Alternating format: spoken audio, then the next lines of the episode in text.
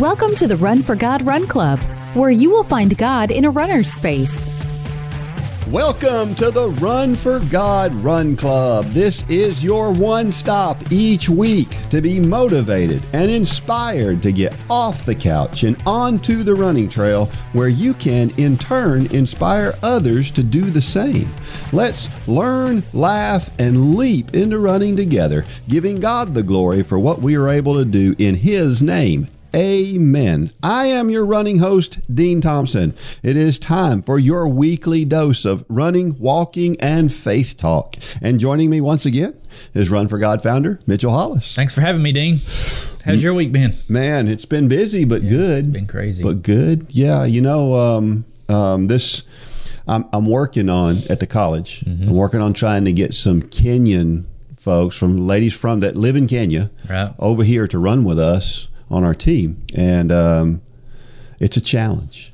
It's a challenge. Their uh, their culture is a lot different than ours, Yeah. and so but it's fascinating. It's really fascinating. so, do you have problems with the the transcripts? I would think that There's a lot of things they have to do. different over there, and so transcripts would be. It is. Their their transcripts are now they're in English. Their schools are taught in English, so um, that's not a problem. So But they Kenya still is that's South Africa, right? it's northern Africa, Northern kind of north north northeastern Africa. Yeah, Okay, maybe central. It's it's kind of. but they speak English. they do that. That's they've Okay. got two major languages, and and English is one of them. So Is what is it? The other one, Swahili. yeah, I think it's Swahili. Yeah. Yeah. So interesting though. Anyway, anyway, great people over there. Um, I'll tell you what I'm ready for. I'm ready for summer. We haven't had a good snow yet, Dean. Uh, I'll tell you what, the plant based diet has gotten my thin, my skin really thin. I'm afraid. I just have a lot less fat on me than I had a, a year and a half ago, and I can feel it in the wintertime. You know, I'm gonna I'm gonna make an admission here for for a variety of reasons. I'm doing plant based for the next few weeks, and I don't know if I like it. it is. I told you before we got started. I said I feel like I have brain fog, and I think it's because of this no meat. I've been telling my wife I have no meat headaches. She says that's not a thing. I said yes, it is. but I don't say how you do it. I don't say how anybody does it. But I, I've committed to do it for a period of time, and uh, I'm going to. But I don't have to like it, That's and that may be the point. So. Um, that's part of it, right? yeah, I just and, and my wife is man, she's been really great with, you know, some of the meals. She's really done her research, and so, you know, the the tables have turned. You know, I'm usually the one that cooks the main thing. I, I love cooking the meats and things like that. Well, Yeah. Now, you know, when it comes to anything but meat, I'm clueless. yeah. So she's really stepped up, and and I mean, what we had last night was just great. I mean, tastes really good, but it just didn't have that meaty protein. and you could say, yeah, you can get protein from beans and all these different things. It's not the same. It's just not. Well, it depends on what you mean by not the same. Uh, Well, Yeah. you know what I mean. so anyway, I'm uh, I'm doing that for a period of time. So we'll see how that goes. I'll be a kind of a test dummy Yeah. again.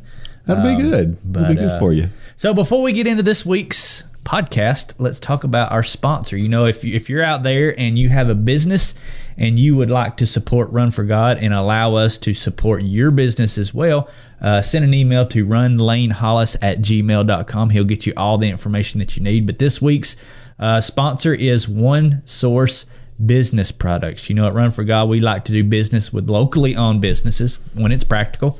Um, one Source Business Products is Dalton's only locally owned office supply company. If you're looking for office supplies, furniture, printing, janitorial, custom forms, or stamps, they have you covered and the prices are right. We use uh, the guys over at One Source, Barry and Matt, and their whole team.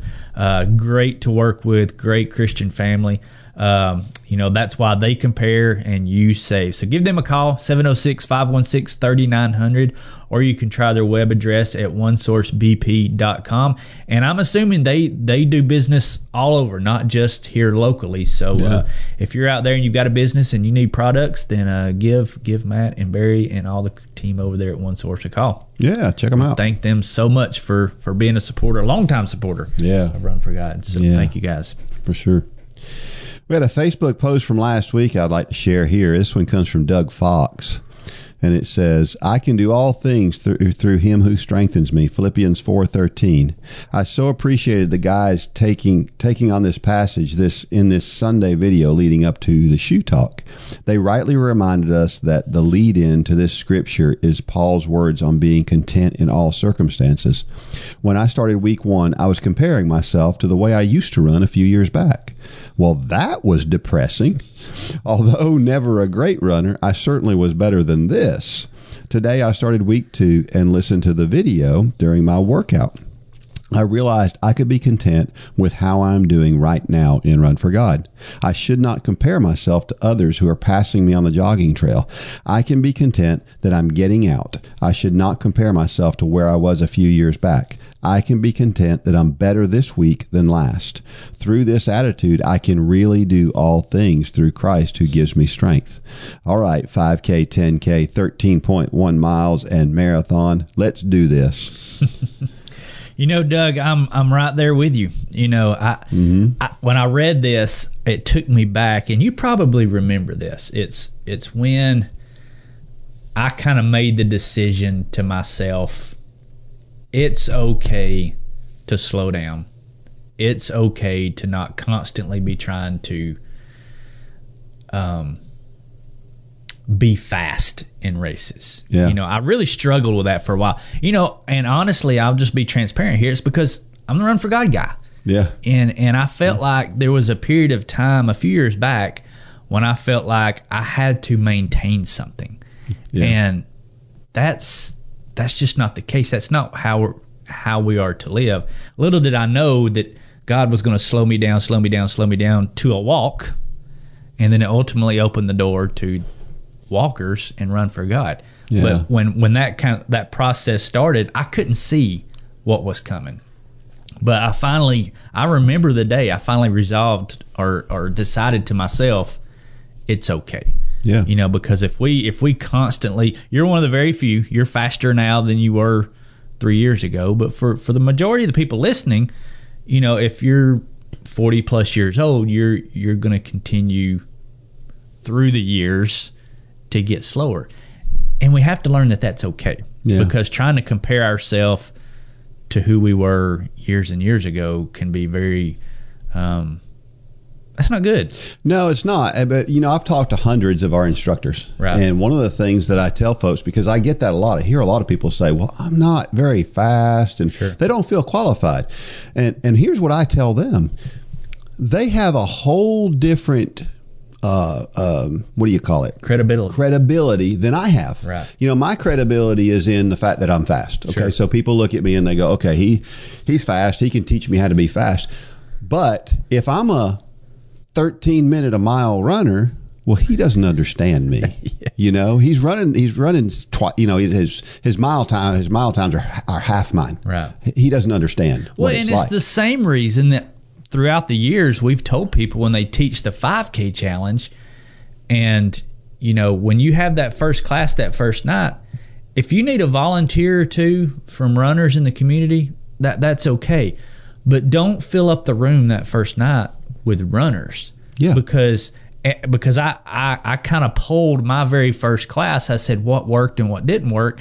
And all the ladies in that class said if we would have walked in that first night and it would have been a room full of runners, we would have never come back. yeah. And so, to your point, you're you're right. Our some of our instructors think that they have to be this world class runner, and while while God can absolutely use those people, more often than not, He's going to use people that those people in that class can relate to. Yeah. and that's why we've even had some some successful instructors. They went through the 5K for their first 5K while they were teaching the class. Yeah. And so they're walking along with those people. And um, so, yeah, I mean, comparison, you know, we often think about comparison to other people being a bad thing, but be, comparison to what used to be can also be a bad thing. Yeah.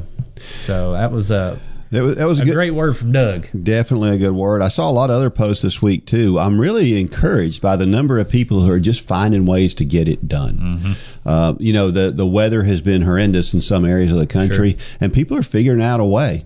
Now, one lady, she had she she went to her local fitness center to use a treadmill because the weather was bad and she couldn't run outside. So she went to the tre- well, the fitness center was closed. She didn't realize it closed. So she went home and she did a, a HIIT workout. Yeah. She did something, right? High intensity Y- yeah, training. high intensity interval training, and she did something that was um, that was good for her. Now it wasn't the run, but it was it was It was something. It was something. Yeah. And so for a lot of you out there, if you're struggling to to get out there, a lot of times it's just do something. Yeah. Do some, and what you'll find more often than not, we've said this before, you get one foot out the door and you get that run started, Sure. and you're going to be fine. Yeah. So Yeah, I mean, don't don't allow yourself, and, and that's why you know we, we push back on here quite a bit. Um, you know, with with weather and time and schedule. You know, at the end of the day, and I know this is hard to say, and I, I need to hear it from times. Those are simply excuses. yep. So don't allow yourself to go there. You you committed to this. Now do whatever it takes to complete this, and and everything about you will be better for it. Yep. The old running proverb that is sounds a little harsh, and it is, but it's got a ring of truth to it. There is no such thing as bad weather, only soft people. But and and and let's let's preface that by saying you and I have been soft before. We we have. I mean, every Yeah. everybody has. So that's we're not taking shots. We're Nope. saying this is just truth. This is this is who we are as humans. We look for those excuses, but don't allow yourself to find them. That's right. That's right. Trivia question from last week was this: Name the lady who has won the most New York City marathons, and tell me where she is from. Did you know about this lady? I didn't know this one. I thought I thought this was the lady you ran into at Boston. Yeah, no, Not her. No, this is Greta Waitz. Greta Waitz was, uh, I mean, she absolutely dominated women's marathoning for a period of time until Joni, the one you were talking about, Joan Benoit Samuelson, until she came along. It, it was Greta and then everybody else. Really? And then, uh, yeah, Greta. All, matter of fact, the only thing Greta didn't do is she never won a, a, an Olympic gold medal. She won a silver because she finished second to Joni Really? in, in 1984. So, uh, but she's uh, uh, she was she was one of those people who you've seen those runners where every time you see them they seem to be smiling. Mm-hmm. She was that lady. She was just this pigtailed blonde headed lady who just ran super hard and at the at the end was just smiling all the time. She's from Norway. So I think you know we've got a lot of really really good runners from Norway recently, and I think that there's a lot of people who think that that's a recent thing. That you know Norway it, Norway wasn't always big in the running scene, but this goes way back into the 70s. That uh, that she was the best in the world from Norway. Um, so she won nine New York City marathons. that's incredible. Well, um, what's interesting is that Greta only ran 20 marathons in her life, and she won 12 of them. and Wow. she didn't run the little ones, you know.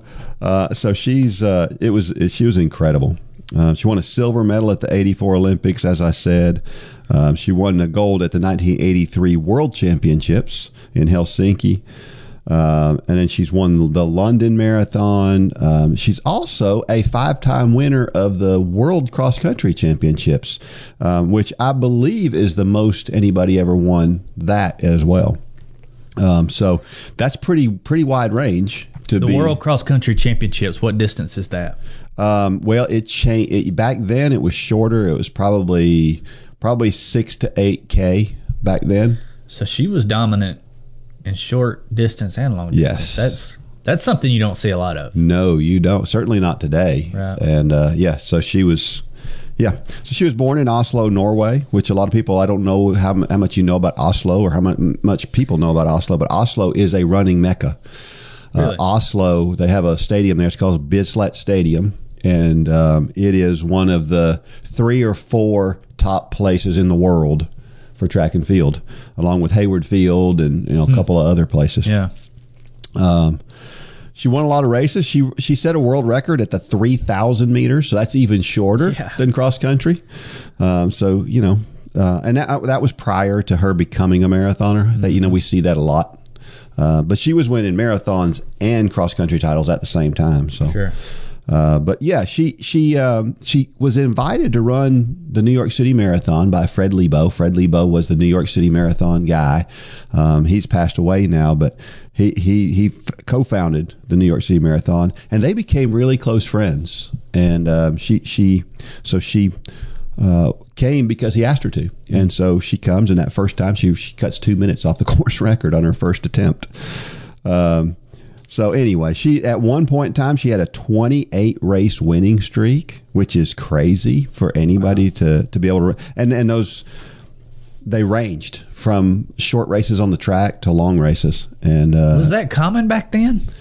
No, no, it's never been common for Okay. some. Well, I, say that you know you get the the the guys you know the Emil Zatopeks of the world and people like that, but it's very uncommon Sure. uh, for that to happen. So yeah, so she goes on and she wins New York nine times. Um, she she was very good at the at road races. You know, we're close to the Peachtree Road Race. She won it four times. Um, Falmouth Road Race, which is one of the largest races in the in, you know one of the most prestigious professional road races in the world. She's won it. Um, she's just won a, a ton of things. She set world record, world road records at 8K, twice in the 10K, the 15K, and 10 miles, in addition to the marathon at one time. Um, so, yeah, she's just an incredible talent. Um, and here's what one of the things that I love about Greta she completed her last marathon on November 1st of 1992 with Fred Lebow. Um, it was Fred Lebow's 60th birthday after he was diagnosed with brain cancer. And that she he wanted to complete it one more time, and she wanted to be there with him. So they ran it, and they ran it in five hours and thirty two minutes and thirty five seconds. So um, just a, a, a great relationship there with with the guy that founded the race, and of course both of them now are, are gone, um, and that's that, that's sad. Uh, Greta got um, I, and I didn't. You know what? I didn't realize this, but there's a statue of Greta at Epcot. Really? We were just at Epcot, Yeah. and I failed to see that statue, and I'm so I didn't realize there was one there, or I would have really looked for it. Yeah. Um, but there's one at the at the Norway area. That's how big she was. Is that there's a statue at Epcot of Greta Waitz? Might even having a picture and don't even know it. May may have. That'd, Yeah. be, that'd be pretty cool. Uh, yeah. So she's also um, she's on the tail of a uh, of an airplane, Norwegian Air Shuttle 787 Dreamliner aircraft. Um, that tells you she's pretty big, uh, and uh, so she's she's a she's she was just a huge huge presence in the running community for a long time, but she died when she was 57 years old of cancer in 2011 and uh, nobody ever talked about the specific type of cancer. She never really made it public. Um, she was just here and then gone. Um, and now again, it is a real shame because the the thing that I remember about Greta was that big smile that she had, Yeah. and just that that friendly demeanor she had after the race was over. Sure. And before the race started. Now, during the race, she'd claw your eyes out to beat you. But um, that's the way good competitors are, right? Kind of like Dar Smith. yeah. We've talked about Dar on here a few times. A, a guy that races some lane. Uh, he can he can come through and absolutely dominate a race and be and win. And he's got the biggest smile coming through the finish line, and it's infectious. Well, It, it, really is. Eliud Kipchoge, Yeah. You know, thing. when yeah. the, the more it hurts, the more he smiles. Yeah. Uh, and he does that purposefully yeah. because there are there are some things connected to us smiling that releases endorphins, and yeah, Sure. that's absolutely true, Hmm. for sure. All right. So uh, we've got an announcement to make. All right, we have um, we're going to throw a challenge out there to all you listening who may be taking the the couch to marathon challenge right now. Or maybe you're part of run club and you haven't found your spot yet. Maybe you, you decided not to do the marathon challenge for whatever reason and we get it. Some people just they want to keep it shorter. Well starting april the 3rd we are going to do a run club wide 5k challenge. You know we kind of kind of run club was kind of birthed out of the marathon challenge you know it we, we've talked about everything that kind of led up to that. Well, we kind of got it backwards. You know, we went to marathon. It's kind of how I did with my first race. I did marathon and and then did the shorter distances. Um, but just like we're doing the marathon challenge right now, everybody that started back in January and we're going throughout the whole year, we're going to have a group starting April the 3rd who are doing the 5K challenge. So if you're anywhere out there and you've thought, you know, I, I just don't have anybody to run with, I don't want to do a marathon, here's your opportunity. The 5K challenge Run Club Wide starts April the 3rd. We will be doing the kind of the same format that we're doing the, the marathon challenge. Videos will be dropped every Sunday night, but then throughout the week, you've got the Run Club community. You know, I, I saw a post, I think it was yesterday or the day before. Somebody said that we made the comment, they were disheartened because we made the comment, it's better if you have somebody to do it with. And I don't even know who made that comment, but but to whoever that was, I'm sorry that we made that. I think we might have been misunderstood because what we're saying is this community is the people to do it with. Um, so the 5K challenge starting April 3rd, you've got a community of thousands behind you now. You'll be able to talk to them through the week. You'll be able to ask questions on Thursday Night Live. Uh, and we're thinking we'll do this every quarter. Now, to those of you who are out there doing the marathon challenge, and we threw out the challenge back in December and January to start this in your community, the marathon challenge. And maybe you thought, oh, that's a little bit too much. That's too big of a commitment. Well, here's your chance. The best way to stay motivated and keep yourself accountable is to teach. So why not take on a group of people in your community? It's for 12 weeks and teach people in your community the 5K challenge. And you can do that along with us. Again, we've we've done all the heavy lifting. We've got all the videos. All you got to do is hit play.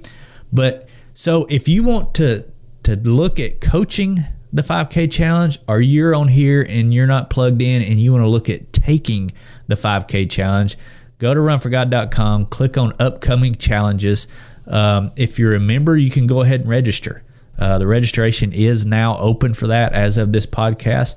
Um, so we're talking to you out there. If you're not plugged in, here's a place to plug in. If you're not a coach, here's a great opportunity to, to become a coach because we always say if you're coaching, it's going to change you just as much as it's going to change those you're coaching. And if you're taking the marathon challenge, there's no better way to hold yourself accountable and to stay engaged. You know, it's just like church. The more you put in it, the more you're going to get out. And it's the exact same way with this program. So go check it out. Well, and I, I got an email, and I, I I'm so bad with names. I'm I'm the, I'm not the name's not coming to my head. I'm trying to think of it, but I can't. Um, but I got a, a great email from a lady this past week who we we've been talking about. You know, if you can find a group, you know, go online and try to find a group, and you can be part of a group. And she did that. Well, there wasn't a group group close to her. She lives out in California. Um, this lady had been through let me just say, she was not the typical run club leader that most people think about. Most people think about a run club leader as somebody who's probably a lifetime runner who really loves running and has all this running knowledge and you know Which they would be wrong to think that. Yes, but they you- would be. That's the perception. That's the perception. Right. And but this lady had just she has struggled with diet her whole life. She struggled with getting out and doing exercise her whole life. She's and she went through all of this stuff, and it was a, it was a long and just a, a, a just a great motivation to me to read all of this. She's lost hundred pounds. wow. And so she's now at a point in her life where she's committed and she's she's determined not to gain that weight back like she has in the past. Sure. And so she's looking, she can't find a group. She's like, it's a bummer. She can't find a group. You know what she did? she started her own group. So she started her own group and it's a Zoom group. Yeah. And so people meet from a an extended area and they they all meet and then uh, on Zoom and then once a month they're all going to travel to a location where they can all meet and run See, together. that's awesome. And everybody can do that. This lady is not a lifetime runner. Right. She's not the picture of a super fit, unbelievable athlete. She's an average person who has had the, her own struggles and has come to a point in her life where she realizes that I'm going to take this thing by the horns and, I'm gonna I'm gonna wrestle this thing down myself. She may be average in the world's eyes, yes, but that's insane what she's doing. She's stepping so far out. I mean, she's exceptional in my eyes right now because Yes. she's stepping out. She's doing. She, she is doing what we talk about all the time. She's stepping out to uncharted territory because she understands the best way to learn is to teach. yep, Um, and so kudos to her. We, we need to find her name. Yeah. We'll, but, we'll uh, yeah we'll definitely Give a shout out to her. But yeah, anybody can do that. yep. Anybody can do that. Yep, it's fantastic. All right, we again we're sponsored by J Radio. Get out there and listen to J Radio. If your teen is into rock and metal music that makes your ears bleed and your grandmother clutch her pearls, we can help. If your spouse yearns for music from the old days and wants to relive the music of their glory years, we can handle that. If you need a break from the day to spend time with God and recognize His goodness, we'd love to be a part of that. Whether it's rock and metal, classic songs from decades past, or heartfelt worship music, J Radio has you covered. Sign up for an account at jradio.com and download the app in your app store to start listening for free today. All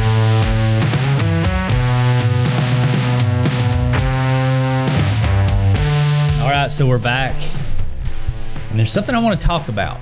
You know, we talk about Lane on here every now and then. Lane's been on this podcast. But I want to talk about something he did and how it relates to really everybody listening. You know, Lane um, last year probably had one of the worst years he's had from a fitness standpoint, uh, a racing standpoint that he's ever had. And, you know, all athletes have those, but you never want to you never want to be part of it. And it, it was hard to watch. You know, we made some changes, coaching and and just a lot of different things went on with Lane last year that it just kind of resulted in in not the year that he wanted to have. Long term, it's going to be the best thing that ever happened, but you never want to see that. So we kind of retooled starting in December and made some changes. And I think Lane's PR 5K was Fifteen forty six. 1546 coming into 2022 and um, which is fast but last year i don't think he broke 16 Nope. um, and it was just hard to watch and so we we made some changes really increased his volume back up lane's a volume athlete and um, so he started indoor track and he had his first meet last Friday a week ago uh, down in, in Birmingham. Holly and I weren't able to go, and Lane and I kind of talked the night before, and I thought, you know, I had it in my head he he can probably PR. His fitness is back to where he could probably PR.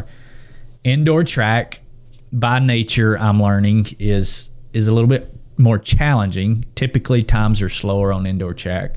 So I was thinking if he if he PRs, that will be incredible.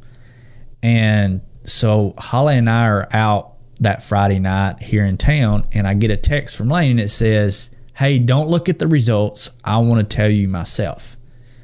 And so, you know, I was kind of like, okay, so I'm searching for the results. It's really hard not to. As soon as he says that, and I couldn't find them. And then before, while I'm searching, he sends me a text. He said, Better yet, I'm about to cool down, but chew on this for a minute. And he sent me a text and it said 1517. And I thought, there's no way. Sure enough, he ran a 1517. you were wondering if it was a lap short. Yeah, Yeah. absolutely. but I want to talk about so much of that has got to be mentality, atmosphere, the people he was around. I, I still kind of am, am in disbelief that he PR'd by that much, and it's not all fitness. Yeah. I'm convinced it was the people he's. It was the. I mean, he even said it. He said being at a. I mean, he was running against guys from Alabama and you know some of these big colleges, but I mean, it just blew me away. Yeah. I think it blew you away. It did.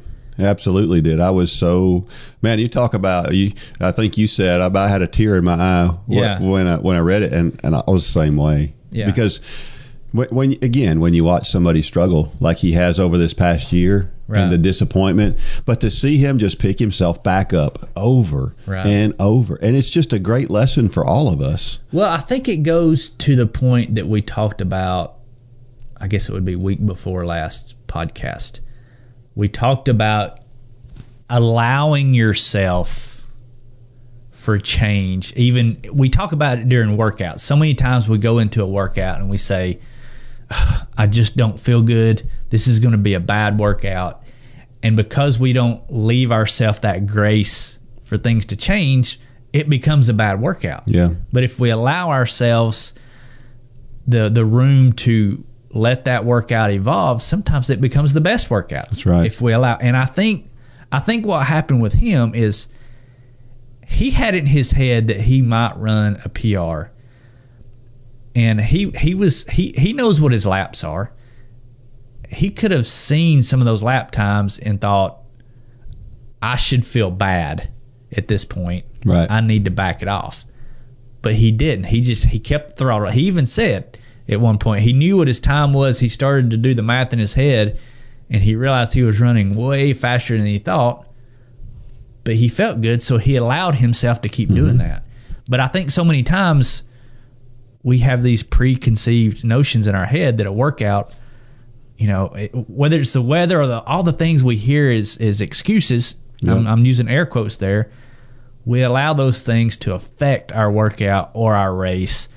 And Yeah. I think what Lane showed me is he had a preconceived notion in his head of what this race was going to be, but he didn't allow that to dictate his race. Well, and I want to take that one step further because in listening to Lane talk about some of the races he had in the fall that didn't wind up so good, he was open then too. Now those Right. races went the other way Sure. and they were bad, but the I think the most important lesson that, that we can learn from Lane in this situation is that even though it had gone the other way, even though he had had disappointment after disappointment this past fall, he still left his mind open enough to to be able to do that. Because if if he had at any point decided, okay, I guess this is just who I am now. I guess I'm just not very fast anymore. the door would have closed. That yeah, absolutely. And there's no way he would have run that. Sure. So you're absolutely right. What a Well, I mean, I, I just think it was a lesson for for all of us. yeah, because we're talking about running fast, but this goes to everything, this, we did. this goes to getting out the door yes. just right. as much as it does running a fast race. So, Yep. kudos to Lane. Proud Yep. of you. Um, keep doing what you're doing, and um, yeah, I'm, I'm I'm excited to see what this year holds for him.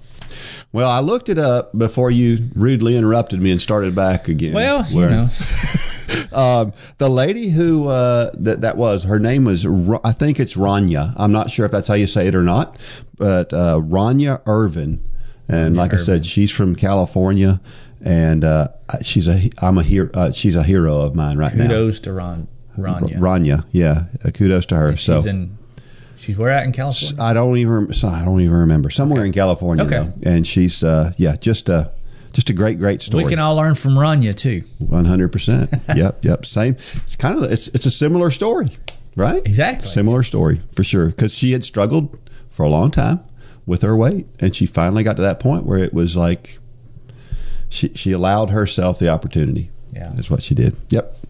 All right. Well, we're going to share somebody's story, and if you've got a story, we'd love to hear yours. Um, so we're, we're gonna we're gonna share that story here. Um, this one comes from Debbie Conway, and it's called "The Best Is Yet to Come." I'm not sure where I first heard about Run for God, but I knew I wanted to be a part of it right from the start. I remember searching for a local class with no luck. Then in early 2020, God laid Run for God on my heart. I had listened to a few of the podcasts while at the gym and even shared a few with a friend. Then COVID hit, and, well, everything sort of stopped for a while. I began to follow Run for God on Facebook. I was considering joining the Run for God Run Club and had already mentioned to my husband that he should consider teaching a 5K challenge group because he was the runner. Then in November, the Couch to Marathon program was announced. They mentioned that a marathon was on everyone's bucket list. Nope, not me. I had just completed my first 10K. I had never ran a half marathon and honestly had no intentions to. I'm a 5K girl. However, I still wanted to join. I wanted to be part of Run for God. I just didn't want to run a marathon. Eventually, I joined the Run Club, but I was still hesitant about the Couch to Marathon program. On November 28th, as I attempted to jog around the block, tears came to my eyes. I could hear God's voice confirming my decision to join Run for God. The ministry had been on my heart all year, and I had tried to run from it because it meant getting out of my comfort zone. God told me it was time to stop running from Him and start running to Him. On December 22nd, 2020, I posted this question on the Facebook page. The idea of a full marathon scares the heck out of me. Can you sign up with intentions of only to only complete the half? Several others shared the same concern and put my mind at ease. I signed up. My husband was already training for his first marathon. I saw firsthand how much time, effort, sweat, and pain went into his training. I knew I didn't have that type of discipline or willpower. I was still unsure of what I had done, especially since we were ending the year quarantined with COVID. As February rolled around, the Run for God Couch to Marathon Challenge was in full swing. We had our why posted on our mirrors, proper running gear, and goals in place. When it was time for his mar- for his marathon, it got canceled. Not because of COVID, because Galveston Island was covered in snow and had no power.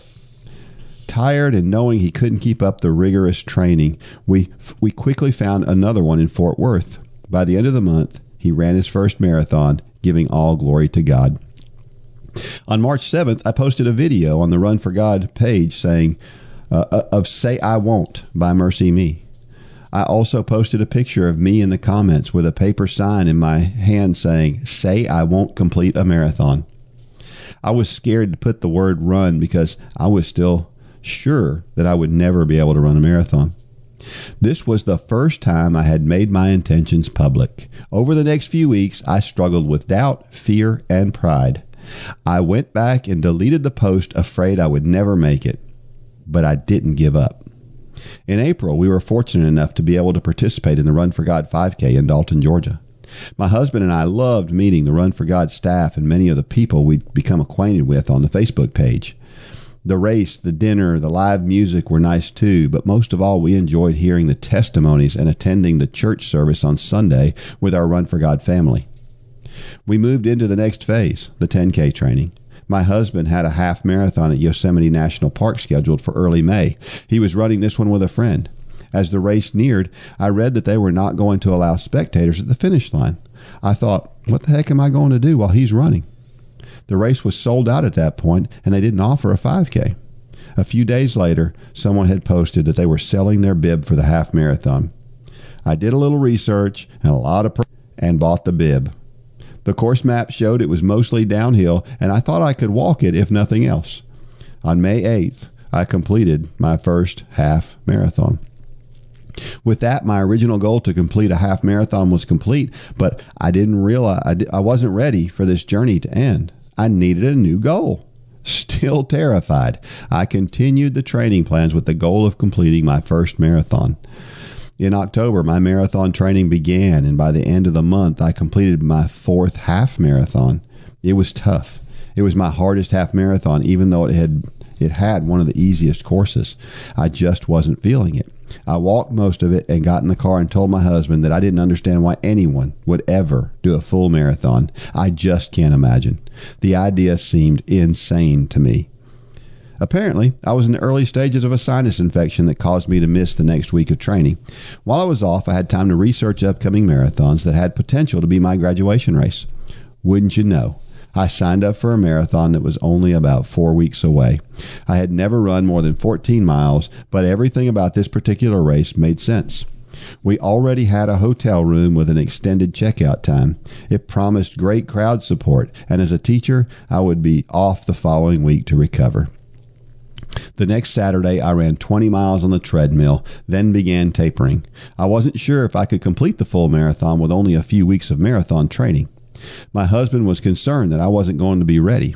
I told him if I wasn't able to finish, I would consider it a practice run and would just be part of my story. The next week, our Connect leader shared a video titled In Christ. It discussed the importance of your position using the illustration uh, of an airplane. You must be in the plane for it to do what you could never do yourself. We must be in Christ to be in a, in a position of faith for Him to do what we could never do. You would never get halfway to your destination over the Atlantic Ocean and say, okay, I have it from here, and step out of the plane. No, you must remain on the plane. Likewise, we must remain in Christ. It was at that time that I realized I needed to stop asking God to help me do things. I was depending on my own strength with help from God. That changed. I began asking God to fill me, consume me, and take control. A few short weeks later, we drove to Tulsa, Oklahoma for my first marathon. I had an unexplainable calm. I slept uh, slept quite well before the race. I was able to enjoy the pre race excitement. On several occasions, I caught myself thinking things like, I'm going to, or I need to. I knew I needed to change my thoughts to, God's got this. God is in control. It's not about me. It's not about me. Again, if I give it, if I gave it to God, thanking Him for me, for having me right where He wanted me. God got me through that first half, right around my average half marathon time. Usually by this point, I'm walking quite a bit. The fact that my body was still running more than walking reassured me that God was running this race. I spotted my husband on the sidewalk trying to get a picture. I had to jump off the course and run over and give him a hug. He had been a major influence, supporter, and great source of encouragement throughout my training. As the miles increased, I continued praising God for the beautiful course, the positive support throughout the neighborhoods, the perfect running weather, and the fact that my legs were still working. I was reminded time and time again that he had that he had to be the one running this race. There was no other explanation. There was no way I could do it in my own power. Around mile 20, my hips were really hurting and my left heel was becoming painful. I stopped at a medical tent and applied BioFreeze to my heel. Each time I felt a pain, I was reminded through song that my Jesus had suffered so much more and overcome. I was reminded that the battle had already been won. I simply needed to claim the prize. I had printed and read the last six miles by another Run, Run for God Run Club member, Daniel Kewell. He was so encouraging, and I was motivated to run those last six miles like they were my last. At mile 22, I passed a church with part of Hebrews 12:1 displayed on the marquee. Again, God was verifying that he was in control. As if the marathon wasn't enough, I had signed up to run a detour to the detour to the center of the universe, adding an additional 0.3 miles to make my run the world's shortest ultra marathon. Although my husband wasn't allowed to be inside the corral at the finish line, he was able to get a video clip of my finish. I'll admit, it wasn't anything like I had envisioned. I had pictured myself crying in pain, limping or crawling, possibly even being carried to the finish line. But God, I can't praise Him enough. He ran me right through the finish line with my hands lifted high, a smile on my face, and a story in my heart. If you think you can't do this, you may be right. But I'm here to tell you that if you put yourself in a position of faith, just a tiny bit of faith, you can do all things in Christ without fear. Debbie, that was an incredible, an incredible story. I love. I think the thing I took away from that the most, number one, the story was awesome, but the airplane analogy. Yeah, that's like what that. we do all the time. Yeah. it's like it's like God stirs something in our heart, he he he helps us get to the point where we're fulfilling whatever that is and then we say okay god i got it here yeah. i got it from and it's just like telling a pilot all right buddy i got this i'm going to step outside here yeah. i mean eh, it's it's incredible now i'm, I'm going to be i'm going to be honest here debbie please forgive me for this I, I, I was while you were reading i had already read this so i did a little facebook stalking Debbie, yeah. Debbie's pretty active on on our run club group. Yep. And if you're watching, I'm going to put a slide up on the screen here. This is what we just talked about and what I love. So this is from February 16th, 2021. She says, "This and the gym is closed, expecting more overnight. If you're not watching, it's it's showing her house with snow everywhere." So she's decided to go home, and it looks like her basement stairs. She ran up and down the stairs for 25 minutes. Wow. That's what we talk about. That's what yeah. there's. She didn't allow herself the excuse of the weather's bad. Yeah. And that was that was a year ago almost to the day. yeah. It was a year ago. And look where she's at now because of that kind of mental fortitude, not allowing herself to use excuses. And I will guarantee you that if you called Debbie on the phone right now, she would say that that's bled over to so many other areas of her life. Yes. Her teaching, her marriage, her you know family. I don't know if she's got kids or doesn't have kids, but I'm sure it's bled over to every area of her life. Yeah. and it's it's just awesome. Yeah. Kudos to Debbie. Yeah, it's really cool. I, I love the way she talks about how she she had no intentions of going where she finally wound up going, but that it just it just kind of snowballed. It sounds like She she did what we just talked about with Lane. Yeah. she allowed that door to remain open. yes, she had this idea in her head I can never run a marathon. In fact, people that run marathons are crazy. yeah, But she she didn't allow that to be a, a door, a barrier. yep, Because we all think things early on in something, but looking back, we have a completely different perspective. But we've got to allow that door to be cracked. yep. And she allowed it and she walked through it. That's and that's just incredible. Very awesome. Scripture passage: Do you give the horse its strength, or clothe its neck with flow, with a flowing mane? Do you make it leap like a locust, striking terror with its proud snorting? It paws fiercely, rejoicing in its strength, and charges into the fray. It laughs at fear, afraid of nothing. It does not shy away from the sword. The quiver rattles against its side, along with the flashing spear and lance. In frenzied excitement, it eats up the ground. It cannot stand still when the trumpet sounds. That's from Job 39, 19 through 24 yeah, digging into Job is a that's a deep, deep thing. Um, but this is this is kind of a commentary on just how incredible God's work is. Right? He's talking about how fearless that horse is. Um, and before that, if you go to the scripture and you look before that, he's talking about the ostrich and how even though the ostrich is not very bright, it can do things that humans can't do. It kind of puts us in our position of God is so incredibly powerful that He makes these animals to be able to do things we can't do. And, and yet we question as if we should be able to do anything. And um, and the point is that that God is way smarter than we are. And and the point Job makes throughout the book of Job is who are we to question God? Well, and I think you know I told you before we got started here. It's like so many times when I when I do this early in the mornings, I've got all these notes. It's like God just and and this morning for whatever reason, it was blank Yeah. until right now.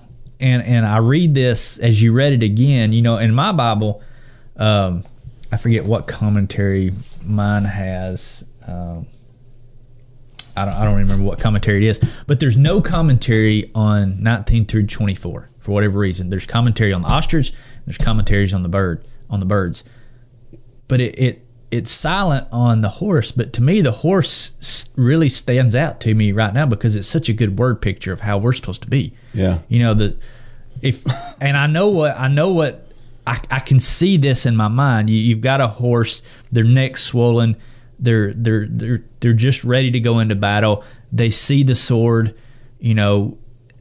Horses horses pick up on on on what's about to happen. You know, from my rodeo background, when you loaded a horse into the chute, a bucking horse into the chute, I mean, their neck would swell. Mm-hmm. I mean, it was just the the adrenaline and the dopamine being pumped in their system. They were ready for what they knew was coming. And I think this is just a word picture for how we're supposed to be. God is putting the cues all around us Yeah. all the time, but so many times we've got the blinders on Yeah. and we don't see this, but it, it's just a picture of we're to be in, in- anticipating always what God is about to do because God is always doing stuff around us. Yeah. But so many times we just miss it. Yep, we do. We do. I think about this where, we, you know, we want to help God all the time. We just talked about that a, a couple of times. Um, Let me fly this plane, God. yeah, let me fly this plane. It's a lot like uh, this was the analogy that came to to the top of my head when I was thinking about it. Was it's a lot like us saying, "Hey, Michelangelo, hey, why don't you scoot over on that thing and let me help you with that ceiling?" You know, you're not you, you can't help God because God is Michelangelo and we're us, and we're not going to paint like I- Michelangelo. We're not going to be able to do the things God can do, and so we need to let God do His job. Well, it's it's funny you said that because just last night we've got a, a project down the road, and we're trying to get some some grading done and some basin paving in before this next rain system comes in. And and I was just begging our grading contractor yesterday afternoon. I was like, "You need to work late. I need you to work late because we've got to get this done before the system moves in." I said, I said, whatever you need me to do, I'll come help. And he was like, no, I think I got it. Because he's he's seen me on a dozer before. He knows that whatever I do on a bulldozer, he's gonna have to come behind me and fix whatever I do. So yeah, it's the same thing. You know, so many times we do that with God. Yeah. God, let me help you. Yeah. I, I need this to be done now. So, and if you need my help, help, just let me. I mean, how ridiculous does that sound? Well- saying it out loud like that, but we do it all the time. But but there are places where we do help God though too, because because God does want us to to have action. And I think about it when you and I, you I remember when we were trying to finish that bridge at, at Grove level at the running trail, and we needed to get it done by that next day. Mm-hmm. And so you and I said, we'll do the grunt work. We'll do. We'll carry stuff. Yeah, you tell us what you need us to do. We'll do whatever we can do to help you get it get it done. But what we were doing was we were subservient to the person That's the difference. who was leading the group, right? God wants our help, but He wants our help at His direction. But That's so many times we want to help at our direction. That's right. That's right. And, yeah. it, it would have So been a mess. subservient is the right word. Yeah, it would have been a mess if we would have been over there trying to drive the screws and stuff. Yeah. Rather than we, we were just carrying wood. Sure. And and it was a big help to them. Right. But we could have gotten away too. Right. And, and the point, but but the difference is, God doesn't need our help. Right.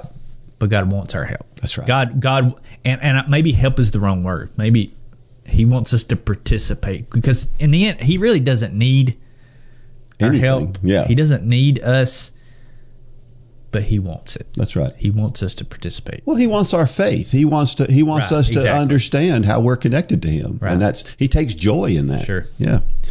Another scripture.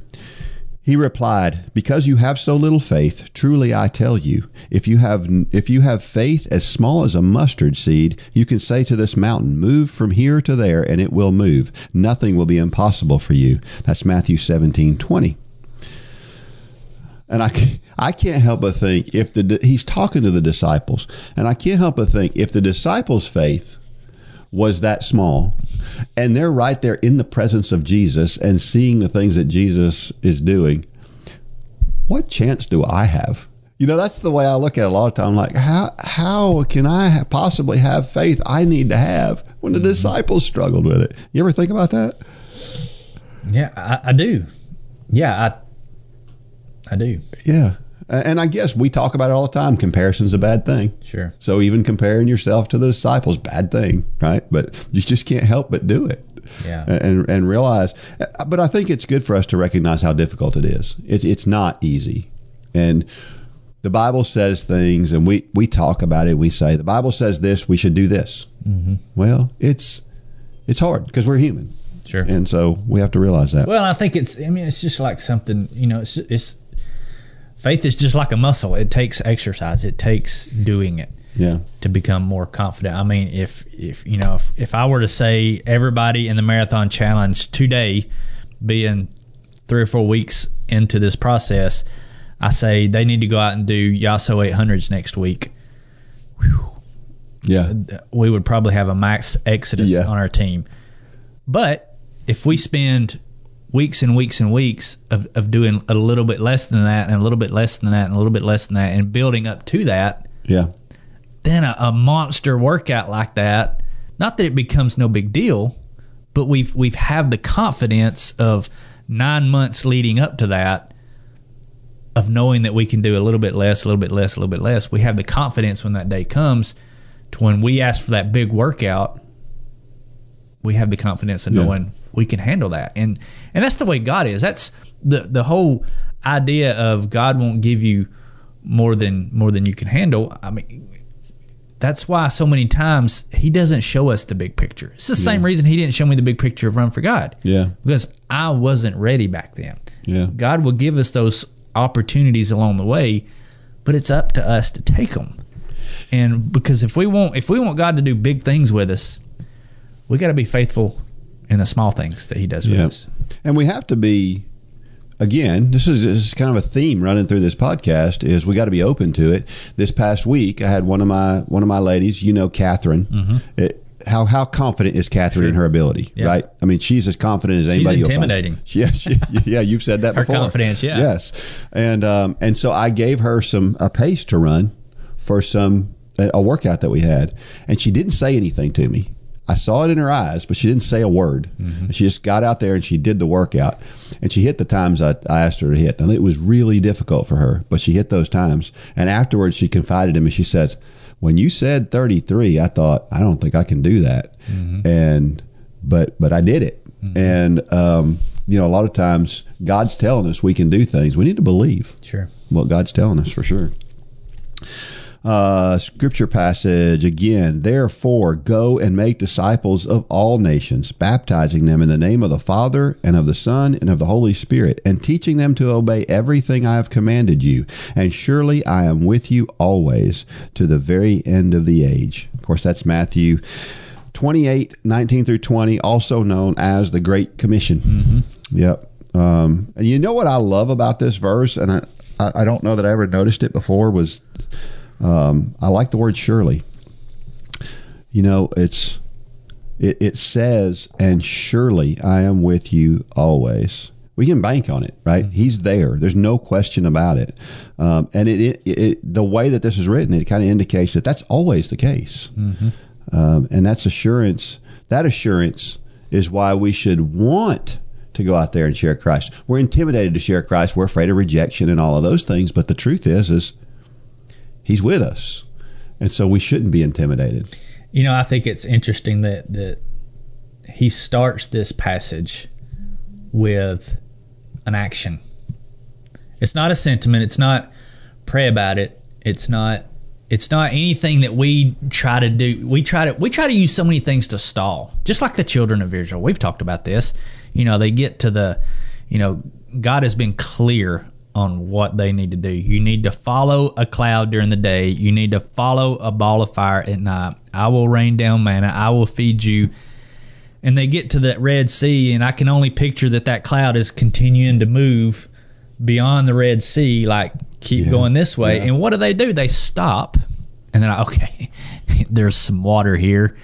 We need to pray about this. yeah. And I, it's one of the few places in the Bible where God is explicit in saying, stop praying Yeah, and go. yeah, And and you know we have this printed on the back of some of the Run Club shirts for a reason. Go and make disciples of all nations. It's an action. It's not something we need to pray about because we we know what Scripture says. It's explicit. Go and do this. It's just it's it's kind of like I may step on some toes here. It's kind of like going to church. Yeah. The Bible is clear. yep, We need to gather ourselves with other believers. We we don't need to forsake that. But I hear people say, "Well, I, I just need to pray about where where I need to go to church." Well, okay, In the meantime, go go. right. it, it may not be the right place. I absolutely believe that God puts people in different churches for a reason. That's why we have so many churches.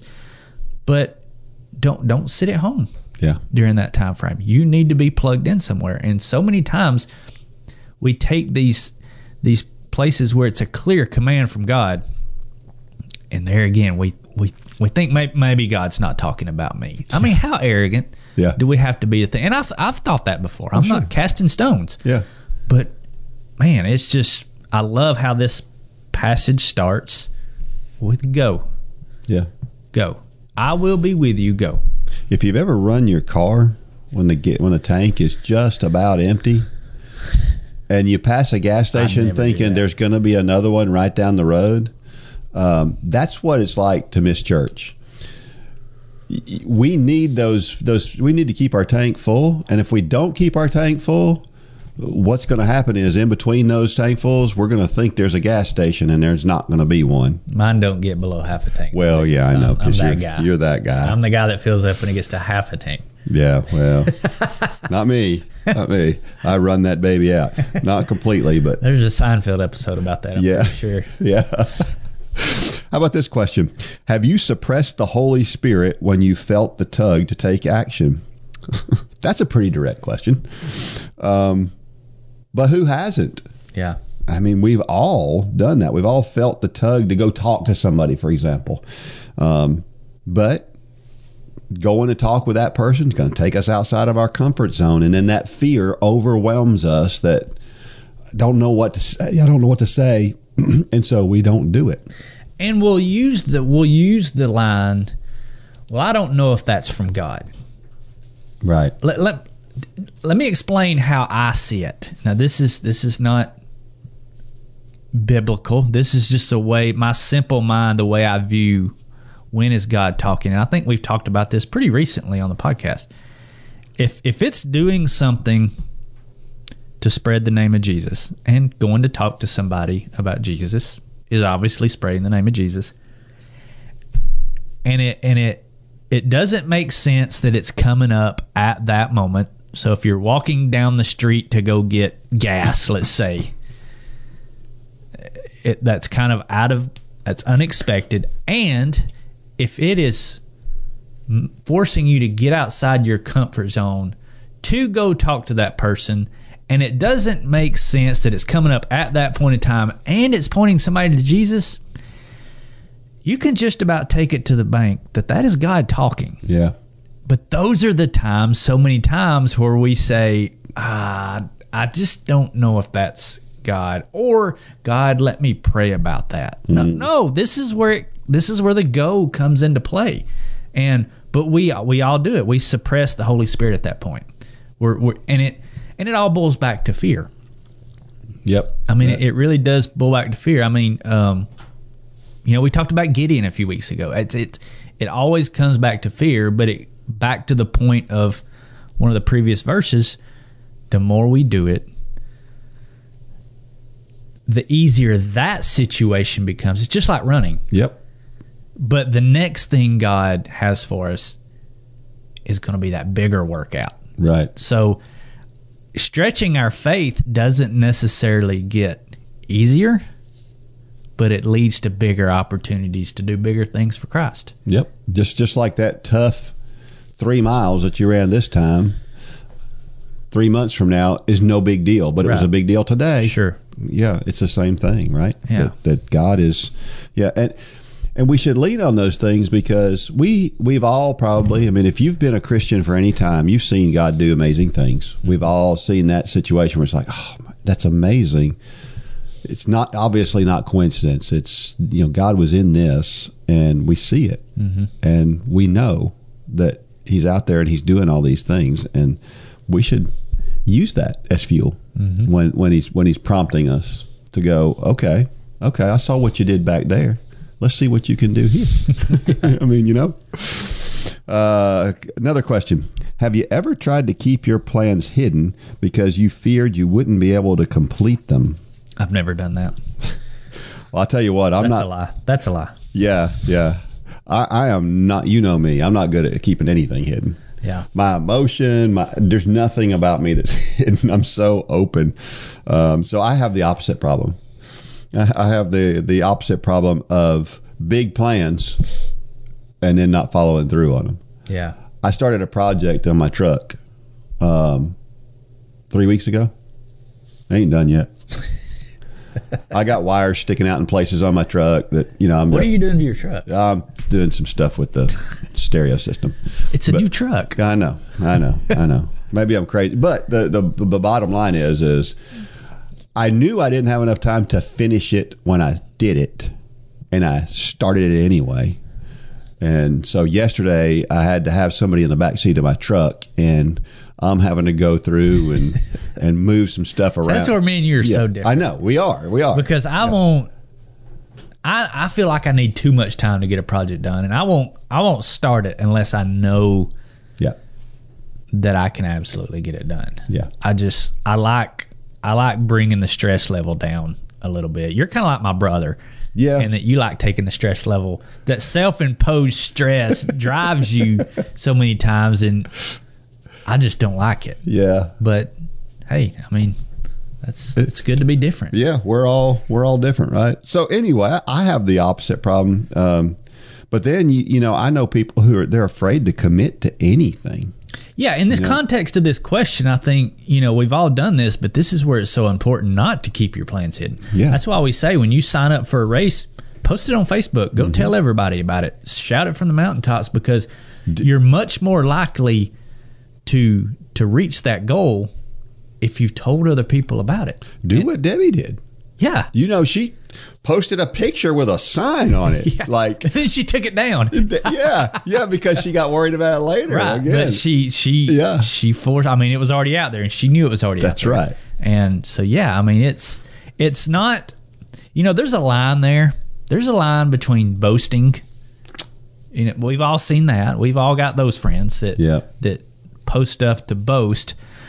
But there's an obvious difference of they're posting that in hopes that we'll hold them accountable yeah, and there's a posting that they're just trying to tell everybody what they're doing. There, there, there's a different attitude that comes across in your words, and you need to be sensitive to that. But you, you need to almost come to your friends with your hat in your hand, saying, "This is what I want to do, yeah, and I need your, I need your support and holding me accountable." Mm-hmm. Uh, because we all need those people. We We we, do. we do need that. yep, for sure. Last question: Are we done yet? And then she, she she goes on to say, "Of course not. Sometime in September, my husband came to me proposing that we coach a group in January and asking me to be praying for God's will. We have now met with our group twice and are excited to see what God has in store for 2022. We may have completed our first step, but there is still much to be done." Hmm.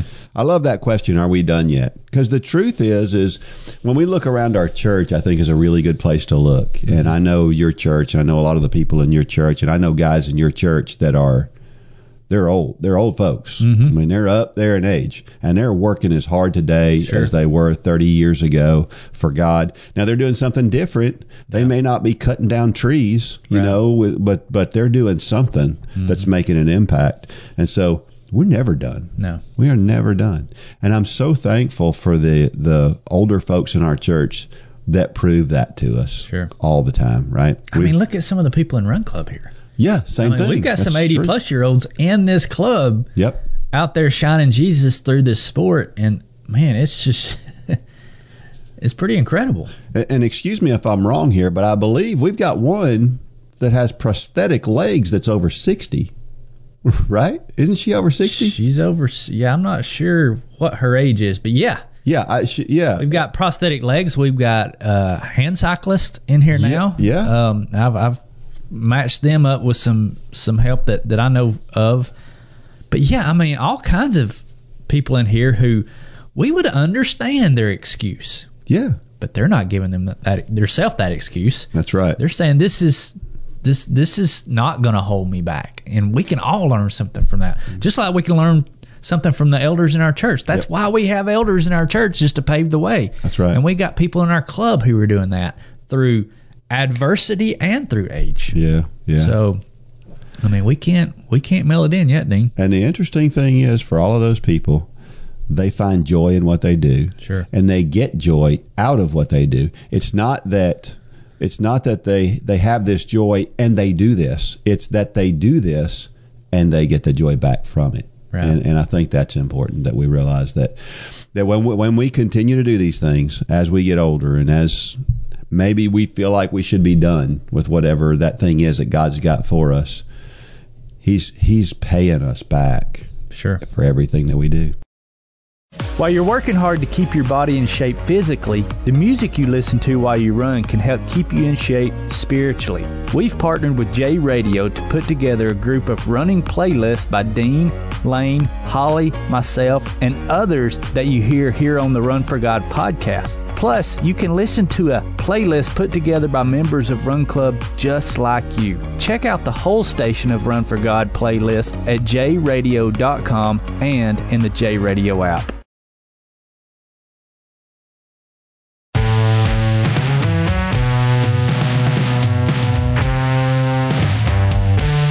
Right, so we're back. I stole your thunder again, but I got to bring up something. I saw you post a picture on Facebook of curling T-shirts. Yes. We have yeah, we got our curling I knew you liked now. curling, We but are I didn't know you was a T-shirt fan. we are ready to watch the USA curling team take on the So world. when does that start exactly? February 2nd. February second. So uh, yeah, so uh, by the time this comes out, it will have started. Yeah, Uh, so we'll be yeah, we'll be supporting. you got me wanting to watch curling now. Yeah. Oh, it's a it's a it's a it's a fun. I thought gal. that was hilarious that you Yeah. have his and hers curling T-shirts. Uh, you know how Debbie is. She's uh she's all about it. Was that Debbie or was that Dean? That was Debbie that bought the shirt. Really? Yeah, yeah, yeah. She's uh she's huge. That's She- hilarious. in curling for sure. I'm going to watch curling now. yeah, you should. You should. Yeah. You know, I was talking with somebody recently who lives in Minnesota. and I asked her if she'd seen any grass lately. and she said it started peeking through and then they got blasted again. With snow. I mentioned, yeah, I, ma- I mentioned earlier that the older I get, the, the the tougher the cold is on me. I don't know how people live in Minnesota and places like that. At my age, I don't know if I could do it. I mean, I guess I'm sure that I could, but these these Winter Olympic people, that's that's that's their world yeah. is this cold weather. I just can't imagine that. Man, oh man. Uh, I, I I'd still, you know, if it was three months of 20 degrees or colder, I'd still get my runs in, but I wouldn't have to like it. You know, and and this is where I, guess I fall in the trap. You know, everything now is is is news. You know, everything has become an industry nowadays, and, and Yeah. weather is no different. But Yeah. most things I complain about, but I kind of like that weather has become. Um, because I'm I'm a weather geek anyway. You like curling, I like weather. Um, but nowadays it's like you know number one they started naming winter storms which i think is pretty cool. Some people thinks that's ridiculous. I think it's pretty cool. Because i mean why do hurricanes get all the glory? You know why why not the winter storms? Yeah. but you know we have some local guys who are they're i think one or two of them may be meteorologists but they're they're not really like on tv so they have these facebook groups and they're you are you a member of any of them No. i'm gonna make you a member of some of them but so when a system starts coming from wherever they start at on the on the other side of the atlantic wherever that is Or Pacific. well, yeah, but they they make their way from the west coast this way. Yeah. You know, they pick up on this system sometimes 10, 14 days out. Yeah. And they're like, this is going to be a big snowmaker. Because I, I want that one big, I want a blizzard, and then I want it to turn spring. Right. But I want that blizzard before winter's over. So it's like we watch, they start tracking these systems, and I mean, they'll have hundreds and hundreds of comments, and people are getting excited. And every time it, f- it completely fails. I mean, we live in an area where, you know, stuff hits the Cumberland Plateau, and it's like it just jumps completely over us every single time. There'll be eight inches of snow in Huntsville, Alabama, and there'll be eight inches of snow in Charlotte, North Carolina, but it just rides right over Yeah. us for whatever reason. But I love, I love the excitement of it. So, yeah, I, I don't think I could live in Minnesota, but I want that one good snow every year, and Yeah. we haven't got it yet this year. No, we the, haven't. the dusting we got a few weeks ago, they were talking about that two weeks out. I mean, Yeah. it was like I was tuned in to Facebook to find out every day what the latest update was. Yeah, it's coming. But yeah. it's, yeah. it's big business now. Well, it's time for Dean's Thoughts, and that's a time when I share something that I've written about the intersection between running and faith. And I don't know if I have ever written anything about a foreign language phrase, but this week I'm, I did that. So this week it's, this is called Nie Ma Tigresa. There is a Polish saying that goes like this Nie Ma Tigresa. Before we get to the meaning of the phrase, I want to take us back to a different time, before last century, before our country was founded, maybe back before Jesus was even born in that manger. There were a lot of things that were different, weren't there? There were certainly no cell phones. As a matter of fact, there was no easy way to contact anyone over a hundred yards away from you. A hearty shout was about the most effective means of communication. Even paper was hard to come by to write down a message to be delivered. There was no such thing as showers. You couldn't wake up and brush your teeth and jump in the shower to refresh yourself for the day. A bath was a major ordeal, and certainly something that did not happen every day. Soap? There was nothing like the soap we enjoy today. Things were a bit smellier in that day.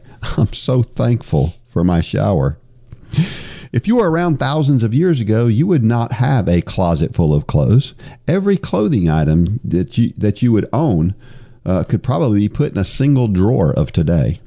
You didn't have the luxury of changing clothes every day. That was only for rich people. If you go back far enough, you may have even had to hunt for your own food. The food you hunted wasn't far from your door either, and there was a consistent fear that you might become the hunted and be eaten by a wild animal.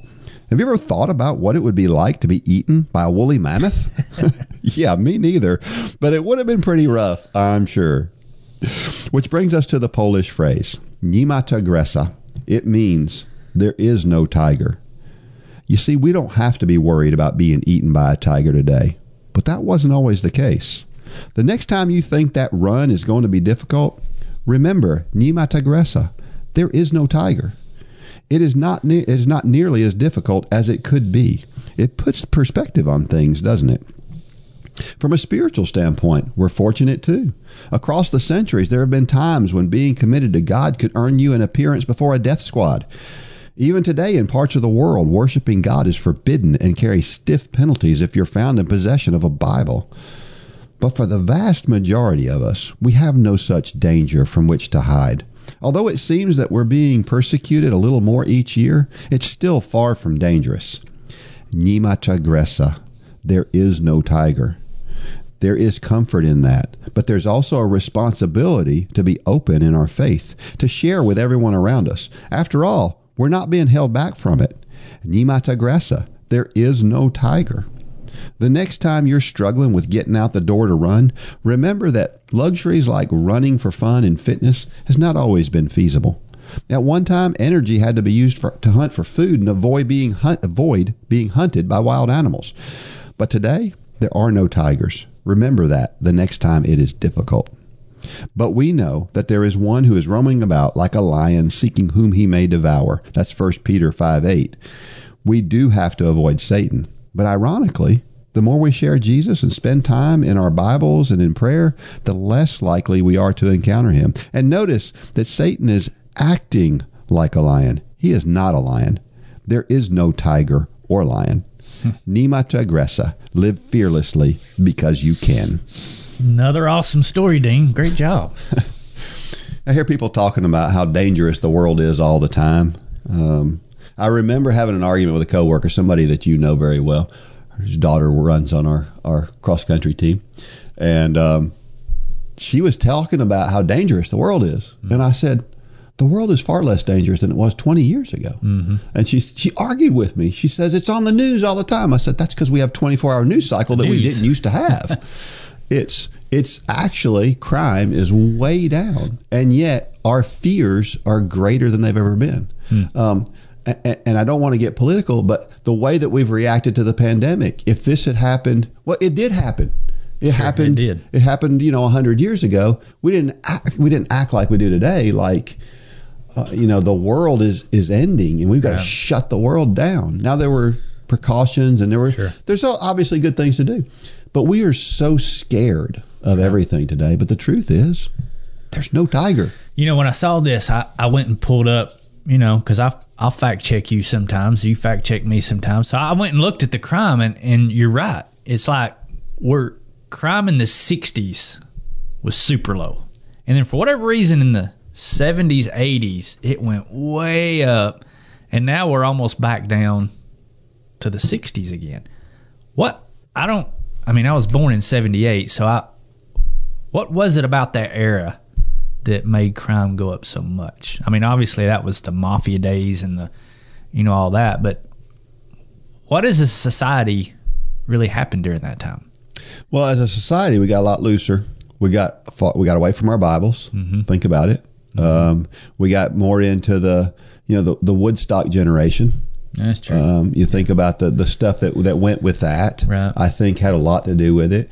Um, there was uh, a lot of you know we, you're at the uh, the the big fight of civil rights was happening at mm-hmm. that time, and I think that probably led to some of it. Sure. Um, and so I, I, think there's a lot of reasons yeah. for it. But uh, but yeah, yeah, yeah. Crime over the last couple of years, it's it's gone back up. Right. Um, because of some of the, the events of the last couple of years. Right. Um, but for the most part, crime, it's a way safer world than it used to be. Yeah, I remember not too long ago, um, Landon was quite a bit younger. Landon's my hunter and fisher and outdoorsman. And, and uh, I had just mentioned, you know, there's a there's a pond that he likes to fish at, and it's by the road. It's probably two miles away, but but through the woods, by the way the crow flies. If you're from the south, you'll know what that analogy is.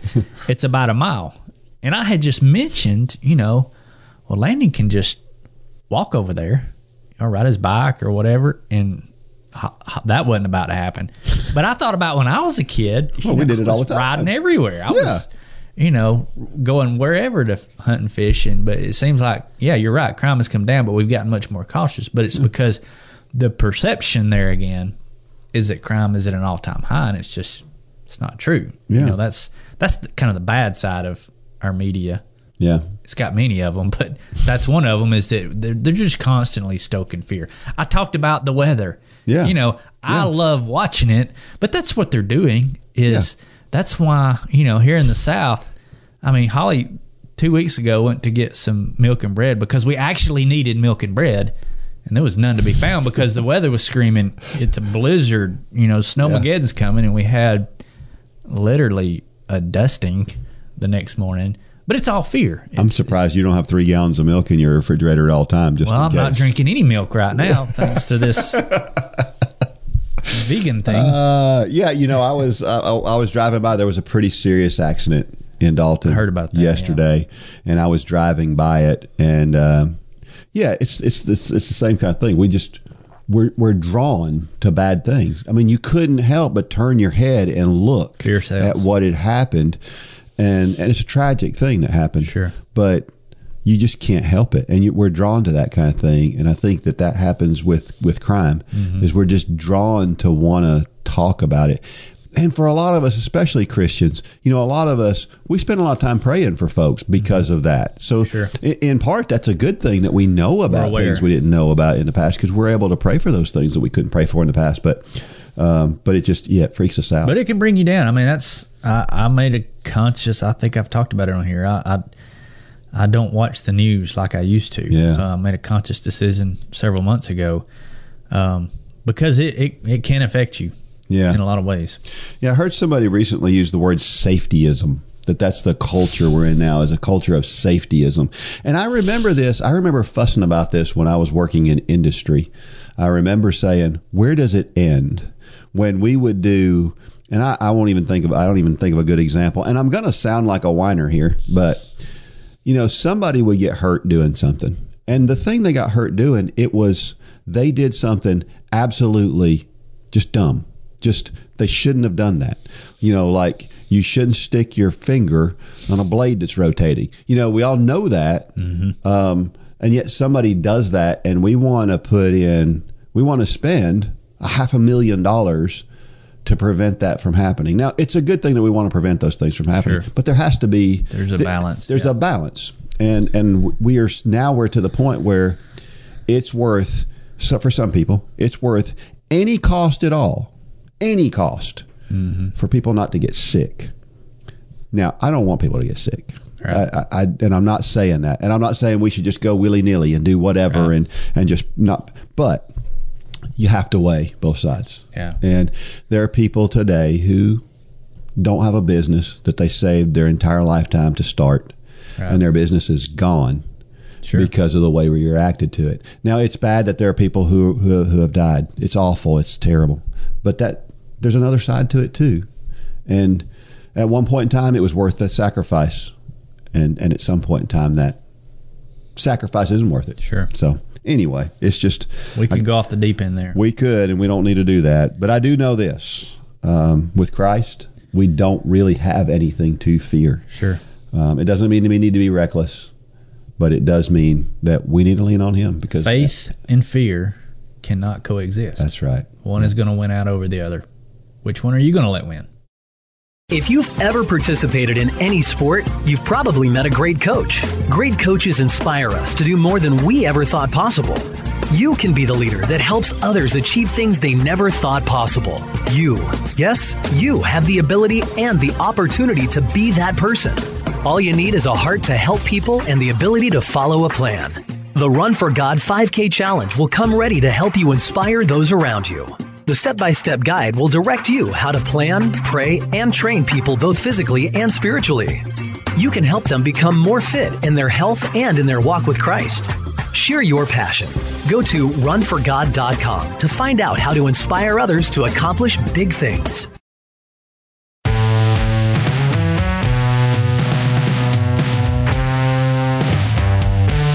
All right, so we're back, and uh, you know, I, I hate when I don't know something that I should know.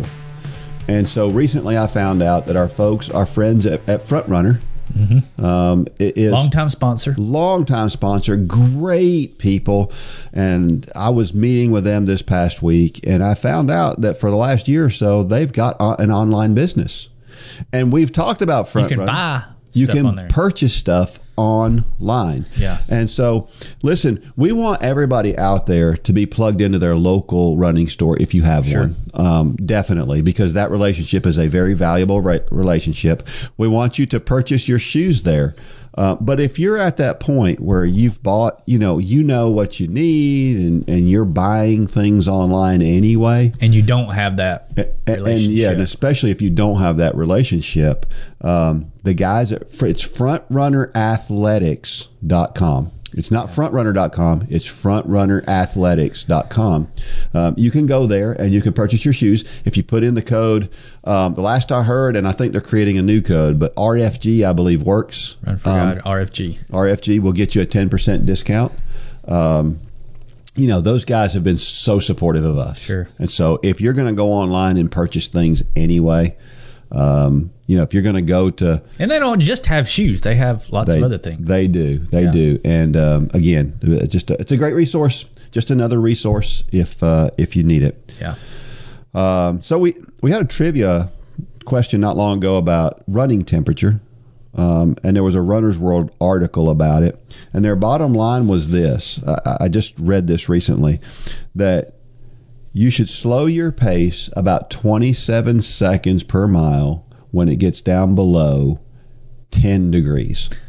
twenty-seven. So not twenty-eight. No, seconds. I, yeah, I know. I Where did they? Come, how did they come up with you twenty-seven know, one of those seconds? scientific studies, I guess. I don't know, but that I thought that number was interesting as well. Um, but they talked about running your normal pace basically down to about minus 10 degrees or excuse me 10 degrees which is very very cold But we've see, got- that's so subjective because, I mean, I've run in that temperature before, and the biggest determining factor when you get to ten degrees is the wind blowing or not. that's true Because ten degrees can actually feel pretty good running, as long as the wind's not blowing. yeah But the minute that wind starts blowing, it's, it feels like a negative 100 at that temperature. It really does. Yeah. I was telling somebody uh, we were running. I was running with the college girls the, the other day, and we were running on a trail, so it was shaded. Mm-hmm. And uh, I just cut my hair. My, my hair is not very long, obviously. I was going to say, you don't have much. I mean, I only cut. have an eighth of an inch of hair, but it'll grow to a quarter of an inch, and I'll cut an eighth of an inch off. And you would think that wouldn't make any difference. Right. Oh, yeah. My yeah. goodness, it's amazing the difference. And I told myself I felt like there was an ice pack on my head, and it was only like I don't know, it was forty five degrees. It wasn't even that cold, but I felt like there was this because I didn't I didn't bring a, a, a hat, and so ah, it was. My head gets so cold now. Which I, I'm going to probably give TMI here. Too much information. I fell into the trap years ago when I was doing my first Ironman. It's when I was, you know, really trying to be fast and do everything I could. Well, I fell into the trap that you know most swimmers shave their legs, and most most professional Ironman athletes shave their. I mean, Lane shaves his legs. I mean, he's he's that level where you know you can argue it helps. I, I wasn't at that level. I wasn't even close to that level. But I felt like I needed to shave my legs. And I shaved my legs one time. And I swear I'll never do that again. I don't see how women do it. I froze in the middle of the summer. Especially when you jump into water, you feel like your legs are foreign objects. Yeah. And it's just that amount of hair on my legs. It completely felt different. So, yeah, yeah, Yeah. I mean, it's, it's, yeah, I'll Yeah. never do that again. Did it once, never do it again. Well, we're and we're all different. We're not saying you should be outside running down to ten degrees. Sure. If you feel more comfortable on a treadmill when it's forty, then you get on that treadmill at forty degrees. It's whatever you like to do. Um, we're all a little bit different. Um, now Let me he- ask you this about treadmills. Yeah. and it's just because Holly has mentioned it. Have you seen the new treadmills now where they're they're not motorized? It's kind of the they've got the curve to them. they've been around a while. really expensive. Are they? I've never been on one. I'm curious if anybody out there has ever used one. Post on Run Club if you've ever used one of those because I'm Yeah. curious as to are those are those good? I mean, Yeah. I guess they are. They're a lot of people have them. They're really expensive. So they have less on them, and they're And they more cost way expensive. more. That's figure. Yeah, that's marketing right there. Sounds like to me. Well, that's what I think. But, you know, a lot of people out there, including my lovely wife, would like to have one. So Now, now we, we talked about slowing down in the cold, and slowing down for the cold is important. But realize that when it gets to be hot outside, slowing down is what you need to do. it's, it's just going to happen. It's going to happen, yes. And so when you do slow down, don't get frustrated by it because there's a reason for that. And there's actually some charts out there that will tell you, based on this temperature, you're going to run this pace. Yeah. And So But I challenge you if you're in this, if you're in a couch to marathon program, for example, Mm-hmm. over this next year, um, I challenge you don't pay attention to the weather, know what the weather is, so you know how to dress, but completely ignore how that's going to affect you, and just go out there and do it no matter what the weather is, and you'll find out that it it, it matters less than you think. because you know what, you can't change it. that's right. So And- why worry about it? And when you do that, as we tell our athletes, it's a competitive Sure. advantage to not be worried about the weather. Absolutely. Yep. All right, we have a trivia question for this week. The trivia question is this There's a type of training where the pace can vary from walking to all out sprinting. The term is a Swedish word for speed play. What is the name of this largely unstructured type of workout? Can I give another hint? I know you know this one. I know this one, but I want to give another hint. Okay. When you use this word, all the cross country kids snicker and laugh. Yeah, that's true. and if you know the answer to that, and you're the first one to get back to me at dean at runforgod.com, then we're going to send you a gift, a tumbler, right? Right. If, uh, if you can, if you can guess the answer to that or know the answer to that, many of you probably already know the answer to that question. Mm. This one's one that I don't think the winner's going to have to look up.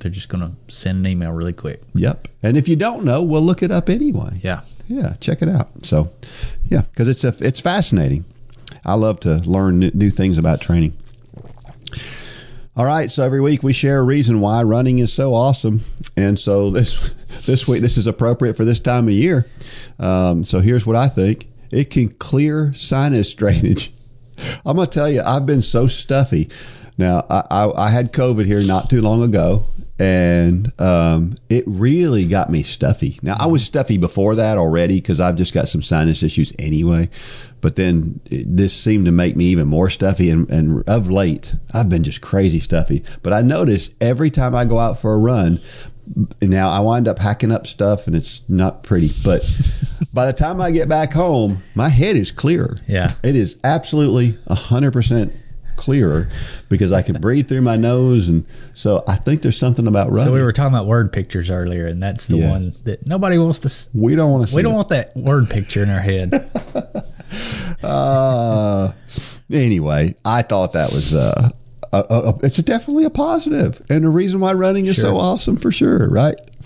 Our motivational thought of the week: If you have nothing, want nothing, and do nothing, don't get mad when someone that, that when someone has something, wants something, and does something. The ball is in your court, so st- start dribbling or pass. That simple. I figured this one was right up your alley. Yeah, Yeah. I like that. yeah. Get out there and do something.